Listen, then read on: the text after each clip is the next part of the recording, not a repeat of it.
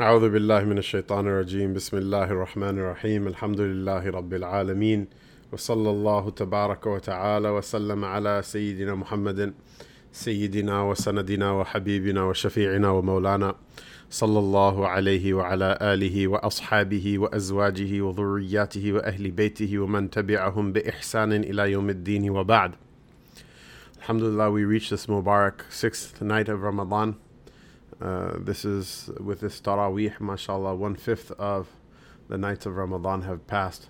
وَلِلَّهِ اُعْتِقَاءُ مِنَ النَّارِ وَذَلِكَ كُلُّ لَيْلَةٍ أو كما قال عليه الصلاة والسلام that Allah subhanahu wa ta'ala there are a certain number of people that He will free them from the hellfire and uh, that's every night meaning it's not just a Laylatul Qadr that's every night Allah subhanahu wa ta'ala make us from the utaqa of this night uh, we continue with uh, this eighth fasl of uh, Hayatul Muslim, a uh, book that uh, Hayatul Muslimin, afwan, that uh, Hazrat Maulana Ashraf Ali Thanwi, rahimahullah ta'ala, compiled uh, uh, in the genre of Islah or rectification um, literature that a person should take what's broken or spoiled from their heart and make it right again. And in particular, uh, the effort of the mashayikh of the tariq in order to bring the reality of the sunnah into people's hearts and bring its uh, practice uh, onto the limbs outwardly uh, and bring its life and its light into the heart inwardly. And how that was a great preoccupation uh, of the mashayikh uh, and so in that effort, he uh, compiled uh, this eighth chapter of his book. So we continue reading it, translated by Sheikh Tamim. Allah subhanahu wa ta'ala reward him and give him long life for his portion in this effort and for his feeling the pain uh, that the uh, mashayikh felt uh, for the ummah the Prophet sallallahu alaihi wasallam that they should not be left deprived of this barakah and this blessing, rather that it should enter into every home and into every family and into every individual and into every heart. Allah Ta'ala give tawfiq. Ameen. Hakim al-Ummah rahimahullah tabarak wa ta'ala said, the Messenger of Allah sallallahu alaihi wasallam had in consideration all of what benefits us and harms us. In light of this, he instructed and guided us to a comprehensive way of life and practice wherein there's no sign of difficulty or hardship. Thus, if a Muslim adheres to the Sharia closely in accordance to the way demonstrated by the Messenger of Allah sallallahu alaihi wasallam, he will be at complete ease physically and spiritually. Of course, uh, what does it mean that there's no hardship? It means that there's no hardship that will break a person. Uh, in the sense that it's no hardship to go exercise. It's a hardship to get a heart attack or to die of chronic diabetes. It's no hardship to have a wonderful and successful marriage. It's uh, uh, no hardship to do things for your spouse, for your husband, or for your wife in order to show respect for one another and love for one another. It's no hardship to sacrifice little things in order to keep each other happy. It's a hardship to have a horrible divorce in which your family is ripped apart, you lose your children, and uh, you suffer acrimony for uh, months and years.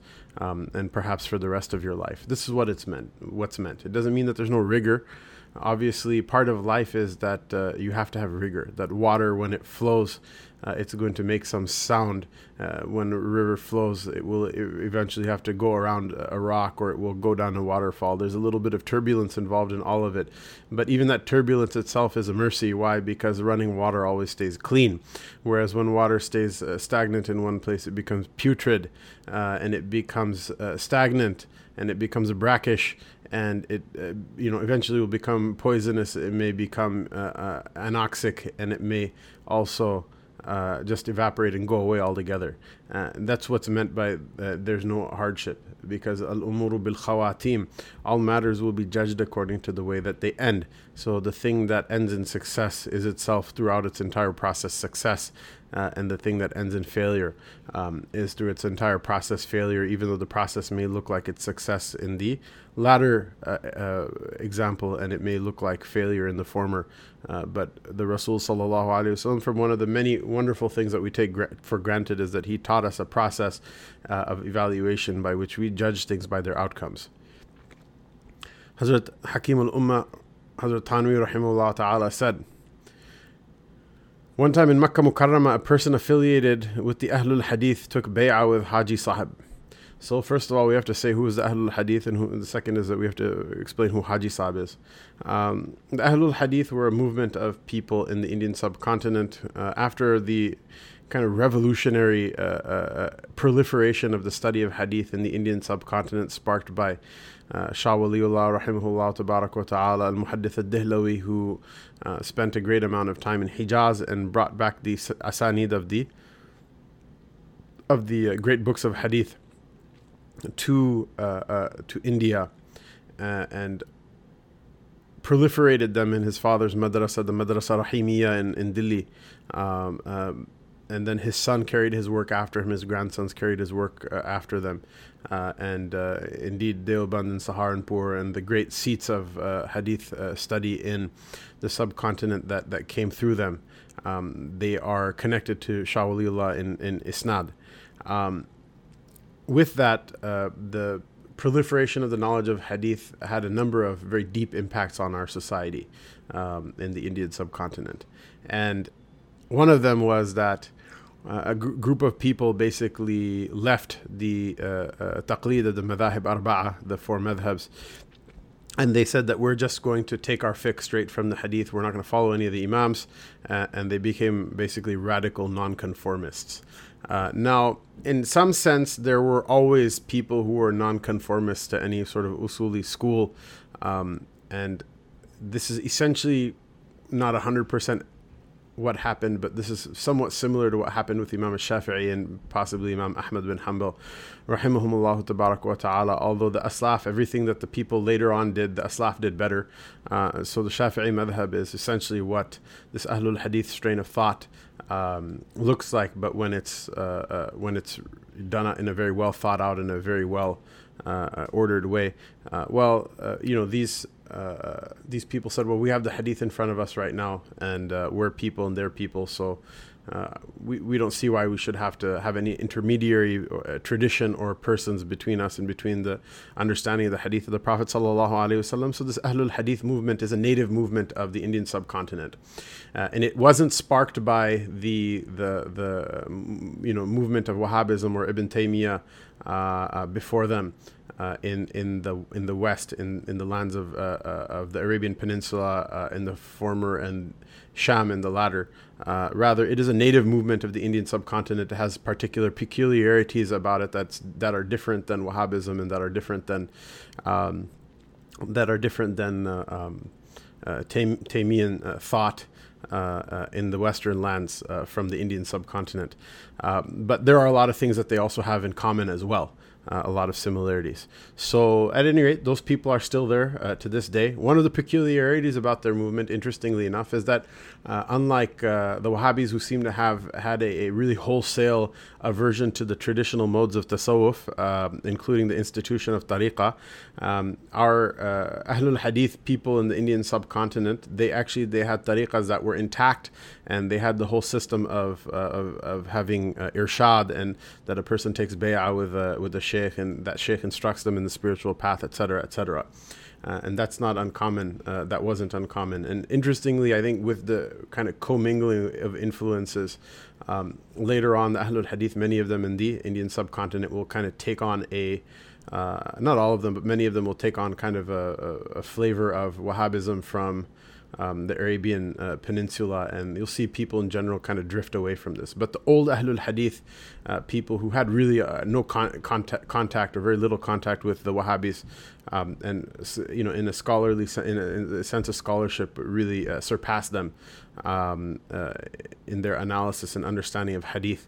Uh, to the point where, mashallah, the name of the, you know, for example, the Nawab Siddiq Hassan Khan and Mubarakpuris and things like that, their asanids, you know, they, they, they're exchanged in the Arabian Peninsula to this day. Uh, I think that uh, uh, uh, you know from that old time there were still people who were um, who were uh, people of tariqah and tasawwuf, uh, even though they didn't. They said we don't follow madhabs and fiqh.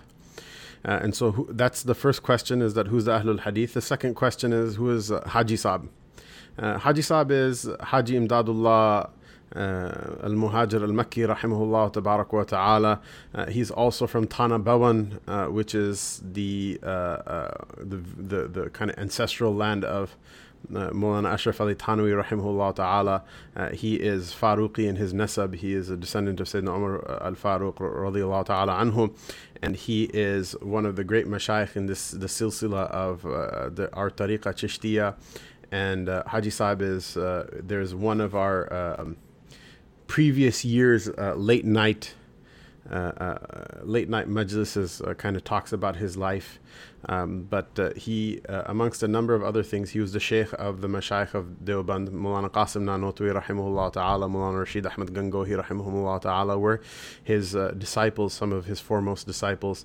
And um, Hazrat Thanwi rahimahullah ta'ala was a disciple of Mulana Rashid Ahmad Gangohi, but he was senior amongst the disciples, so he actually met his sheikh's sheikh, and his sheikh's sheikh gave him direct uh, Khilafa in Ijaza, even though uh, Hazrat Thanwi was connected with Mulana Rashid Ahmad Gangohi and received his tarbiyah from him uh, mostly, but uh, he met his sheikh's sheikh, and his sheikh's sheikh gave him, invested him with the uh, uh, mantle of discipleship. Uh, as well, and so he's somewhat considered preeminent amongst the khulafa of Hazrat Gangohi um, because he had direct he had direct khilafa from his sheikh from uh, Haji Saab rahimahumullah tabarak wa ta'ala. I mean, he was a muhajir and he was Makki because he was exiled from the Indian subcontinent, basically had to flee for his, for his life, for his uh, opposition to the British rule and his active participation in, um, uh, uh in armed resistance against them. Allah subhanahu wa ta'ala uh, filled their graves with light. They were uh, the Ahlullah, they're the people of Allah, and uh, their hearts were filled with, with the dhikr of Allah ta'ala and the nur that comes with that. Uh, but also, they were not sellouts, nor were they people who licked the boot of tyrants. Uh, rather, uh, they were people who put their money where their mouth was. May Allah subhanahu wa ta'ala give them a high maqam. So Haji, Haji Saab is buried in the Jannatul Ma'la, um, in the jiwar of uh, Umm al-Mu'mineen Sayyidah Khadija radiallahu anha and a number of other great companions of the Messenger of Allah sallallahu alayhi wasallam in the graveyard of Makkah Mukarramah. Allah Ta'ala raise all of their maqam. Ameen.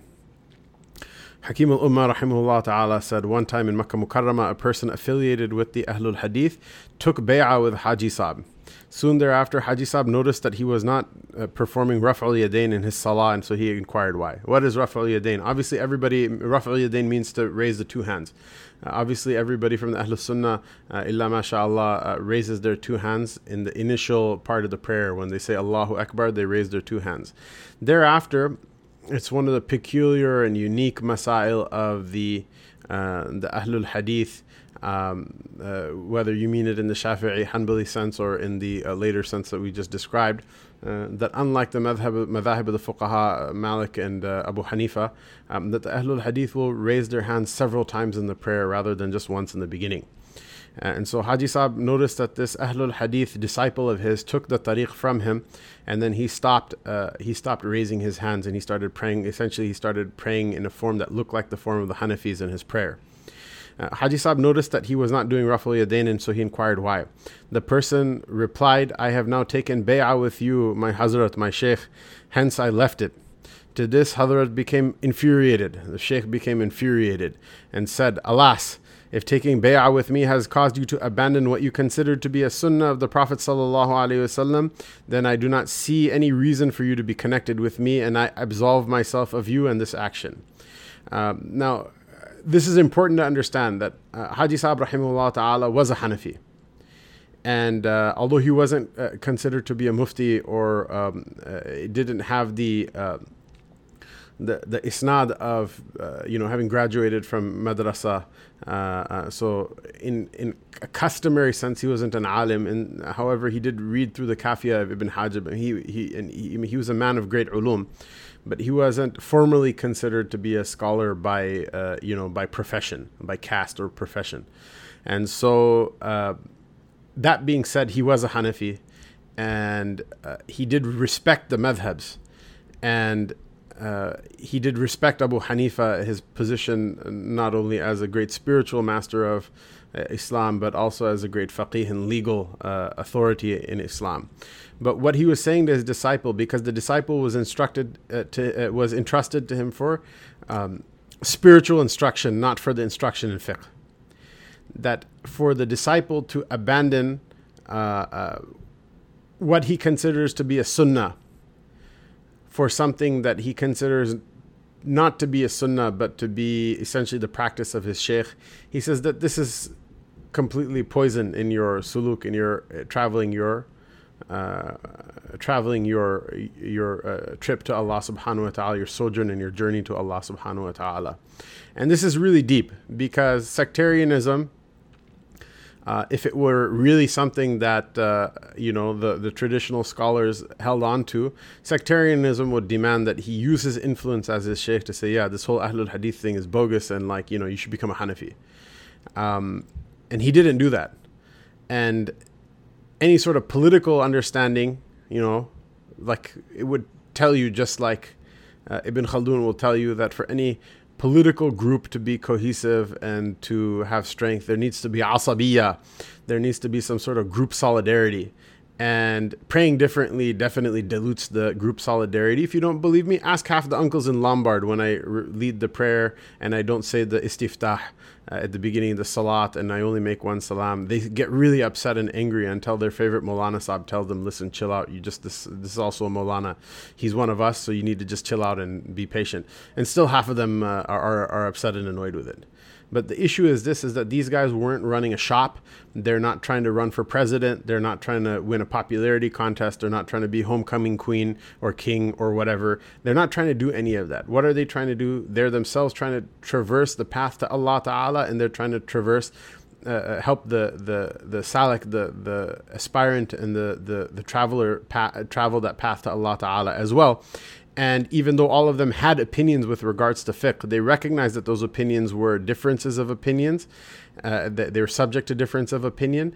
And at any rate, the usul always wins out over the furu'. The principles always win out over the particulars. So even if they disagreed on a particular, they you know a particular legal issue, they recognized that if a person goes against the principle of following the Rasul sallallahu alaihi wasallam in their life, that this is going to completely uh, uh, poison the water of their uh, uh of their suluk of their uh, uh, you know, traveling to Allah subhanahu wa ta'ala and is not useful. So he said to him, he says, look, if you left it for me, you thought it was a sunnah and you left it for me, he says, I have nothing to do with you anymore because you're not going to get anywhere if you're willing to abandon the sunnah of the Prophet sallallahu alaihi wasallam in order to make your sheikh happy. Uh, however, uh, uh, you know, if you, you know, if you abandon it because you are somehow now, you know, convinced that Abu Hanifa knew better or that, you know, that this is not really the sunnah, then that's fine. And this is the, a similar similar, uh, you know, uh, similar story is narrated also from Hazrat uh, Sheikh Zakaria rahimahullah ta'ala. Uh, except for he would add the caveat because he was a professional faqih. He would add the caveat that I consider not doing Raf' al Yadain to be closer to the sunnah of the Prophet wasallam. But I would tell them if you're not convinced, then keep doing what you need to do um, in the fiqh, uh, uh, but never never compromise as a principle. Never compromise on the sunnah of the Prophet wasallam. Hazrat Thanwi Hakim al Ummah rahimahullah ta'ala said, It is commonly thought that the Sufis in general and the Chishtis in particular are innovators and that their practices oppose the Sunnah and the Sharia. Uh, I believe it is necessary that a treatise be written in response to this misunderstanding, wherein the statements and actions of these people, meaning the Sufis, are referenced, proving how adherent and how devoted they were, in fact, to the Sunnah it occurred to me that the title of this book should be As Sunnatul uh, Jaliya fi uh, fil Chishtiyat al Aliyah, the lofty Sunnah uh, in the practice of the noble Chishtis. Uh, and so this book is a, a separate book that uh, Hazrat Thanwi put together, As Sunnatul uh, Jaliya fi Aliyah, the lofty Sunnah in the practice of the noble Chishtis. Hazrat Thanwi continues, in my opinion, no one has written a proper, proper defense to this allegation um, to the allegations that are hurled against these illustrious souls. The reality of the matter is that some of their words and actions may seem, at least outwardly, ambiguous, which is a cause of confusion. But this occurs due to being overwhelmed by spiritual states of ecstasy. They were the ashabul hal. They were the people who were dominated by the states of spiritual ecstasy, and whatever they said in those conditions, they're excused from. And part of being, you know, saying they're excused from it doesn't mean that uh, what's wrong becomes right. Part of saying they're excused is means that they're overwhelmed, and part of saying they're excused is that those things that they're being excused from, we don't take that as that as our deen. If someone in an overwhelming spiritual state or an overwhelming emotional state or overwhelming anything state says something, um, that's not you know taken to be representative of what they're what they're trying to say. Compiler's note: uh, uh, Sheikh Tamim says our beloved Sheikh Al Arif Billah Maulana Hakim Akhtar, rahimahullah taala, said about the Ashabul Hal, uh, the people uh, upon whom uh, heavy and intense spiritual states pass.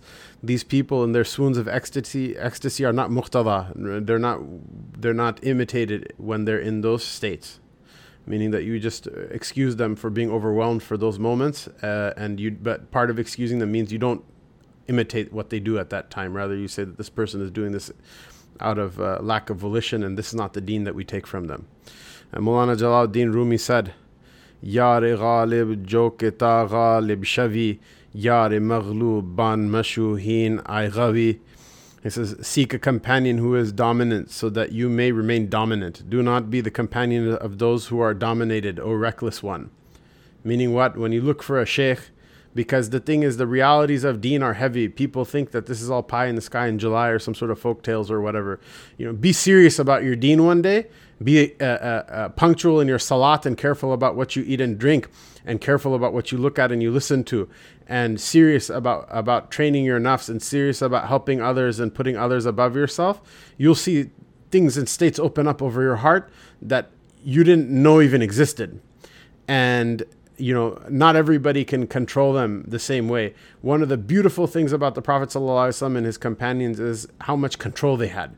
And it's a sign of their perfect suluk. Otherwise, there are people who came later in this ummah that were uh, so overwhelmed by the nur that came over them by following the sunnah, they couldn't keep it together. You know, a very famous person like that is uh, um, uh, uh Mansur al-Hallaj, Mansur bin Hussein al-Hallaj, who basically he you know he would read several hundred rak'ahs every day and he just devoted himself to very rigorous worship and to very rigorous practice of the tariq and he couldn't keep it together and he eventually lost his mind uh, and uh, uh you know it's you can read more about it if you want to. He, was he was a very um, controversial figure because uh, because people recognized his piety and recognized his devotion to Islam.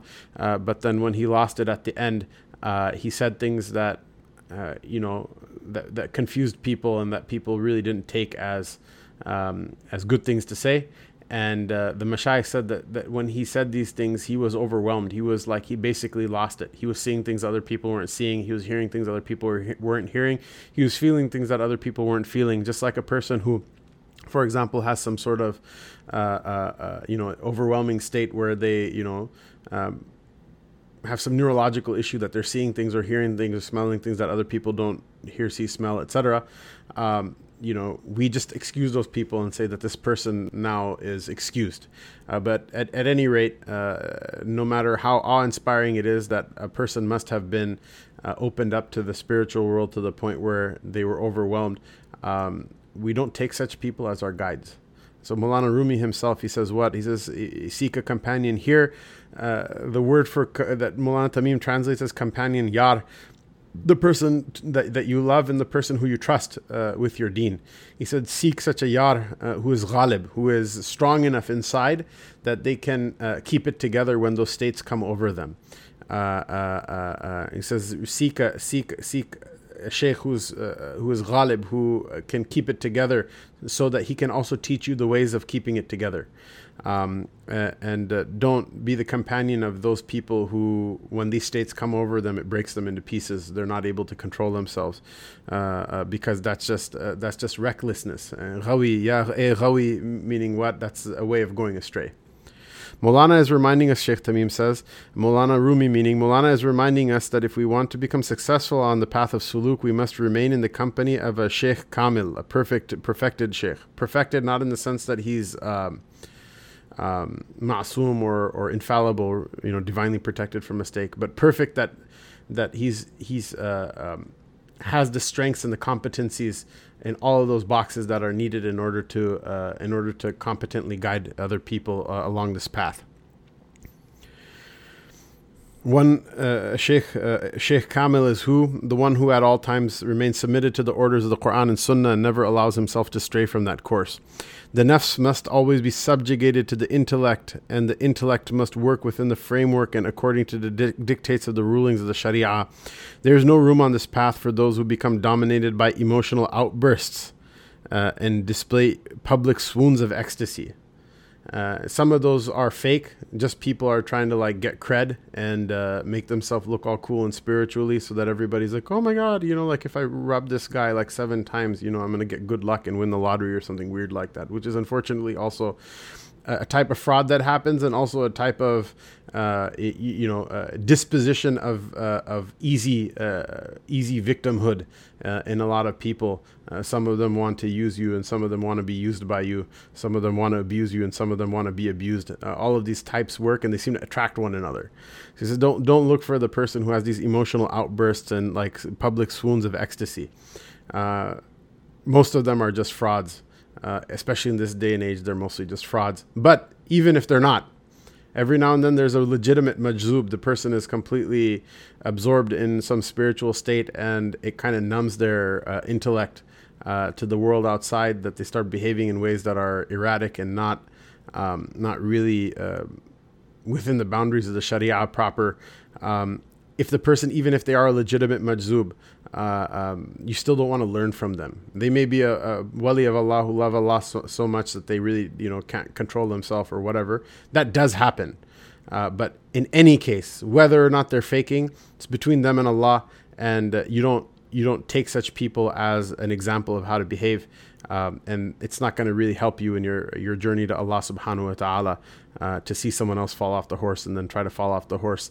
Um, they fell off because something came and overwhelmed overwhelmed them. If you just fall off without being overwhelmed, then you're uh, you know that's just not that should be clear to people why that's not beneficial or helpful or uh, not something that a, a you know that, that the deen teaches a person to do. Uh, he uh, who constantly allows himself to fall under the influence of these ecstatic, ecstatic states and comes out of control is not worthy of emulation. How can he teach others to control himself when he himself has not attained that control? So, even though we respect and honor people uh, upon whom powerful states of spirituality descend, we do not consider their states of ecstasy to be worthy of emulation. End quote. Hakim al Ummah ta'ala continues to say, in response to my book, someone objected, commenting that I'm a blind apologist for the Sufis. If I'm an apologist on behalf of the Sufis, it is not without valid reason or simply because I have nothing better to do. I responded to this antagonist by saying, If you will hurl at me the accusation of being an, a blind apologist on behalf of the Sufis, I can just as easily retort that you're being an, a blind antagonist, uh, which is very true. There's a lot of trolls and haters out there. He says that I can just as easily retort that you are being a blind antagonist. Rather, the reality of the matter is that I have made much effort to reform many of the incorrect misconceptions and misguided practices that have crept into the Sufis. For example, people generally give the Sheikh a, uh, a status higher than that of the father or a teacher, whereas, in my opinion, the highest status is of the father, followed by the teacher, then the Sheikh. Uh, which is something, uh, it was an opinion of Hazrat Gangohi. If somebody taught you the ulum, then your ustad in the ulum actually has a higher uh, uh right over you than your uh, sheikh does. That doesn't mean that your ustad in the ulum, um, you know, will teach you suluk if that's not what they're trying to teach you. Uh, that you take your suluk from your sheikh and you take your ilm from your teacher. Uh, but uh, in terms of comparative status, who has more right over you in the deen? um, your ustad in the deen, the one who taught you fiqh, and the one who taught you aqidah, and the one who taught you hadith, and the one who uh, uh, taught you uh, the Quran, has more right over you just as a, a, as a human being in the hierarchical structure of human relations, has more right over you than, than your sheikh in tariqah does. And it should be clear why, because he's the one who Allah Ta'ala gave you the knowledge of wahi through. Uh, and then uh, higher than higher than either of them is your own father. Again, that doesn't mean that you follow your father's fatwa and fiqh over your teachers, or it doesn't mean that you follow your father's advice and suluk over your sheikh, or that your uh, teacher's advice and suluk over that of your sheikh. Everyone, we take what from them what they have to give. But in terms of honor and respect, you owe more respect to your teacher than you do to your sheikh. And uh, this is what we heard from our mashayikh and our elders. And Allah Ta'ala blessed us that uh, in most cases our uh, mashayikh in the tariqah were also our teachers in ilm. وَذَلِكَ فَضْلُ اللَّهِ يُتِيهِ مَن يَشَاءُ Allah subhanahu wa ta'ala give great khair to the mashayikh and to our teachers and to our fathers in this world and the hereafter. Ameen. Uh, he says, he says, for example, people generally give the sheikh a higher status than that of the father and teacher, uh, whereas, in my opinion, the highest status of the father, followed by the teacher, then of the sheikh. Similarly, I have made other criticisms of incorrect practices of the Sufis. So, how can someone say so blatantly that I'm a blind apologist for everything the Sufis do? And so this is the end of the eighth fasl. Uh, and in order to work the cliffhanger uh, uh better than I did last time, uh, the next uh, uh, part of this book is uh, a, a, translation uh, uh, from Sheikh Tamim of Hazrat Thanvi's Sunnat al Jaliya fil Chishtiyat al Aliyah, the lofty sunnah in the practice of the noble Chishtis. Allah subhanahu wa ta'ala accept, inshallah, we'll start with that tomorrow. and Allah subhanahu wa ta'ala accept Allah Ta'ala reward uh, Hazrat Thanwi, Allah Ta'ala reward the Mashaykh and the tariq going up to the Prophet Sallallahu Alaihi Wasallam. Allah Ta'ala reward Sheikh Amin for uh, Sheikh Tamim for translating this book. Allah Ta'ala reward all of our teachers and all of those who are working tirelessly and effortlessly, and some with great opposition and uh, without very, uh, you know, very much in the way of help and means, in order to preserve the Sunnah and preserve this ilm and to preserve this Deen and serve it uh, and serve its ulum and serve its people. Allah Ta'ala give all of us so much tawfiq. Wa sallallahu ta'ala ala rasulihi Sayyidina Muhammad wa ala alihi wa sahbihi ajma'in. Wassalamu alaikum wa rahmatullahi wa barakatuh.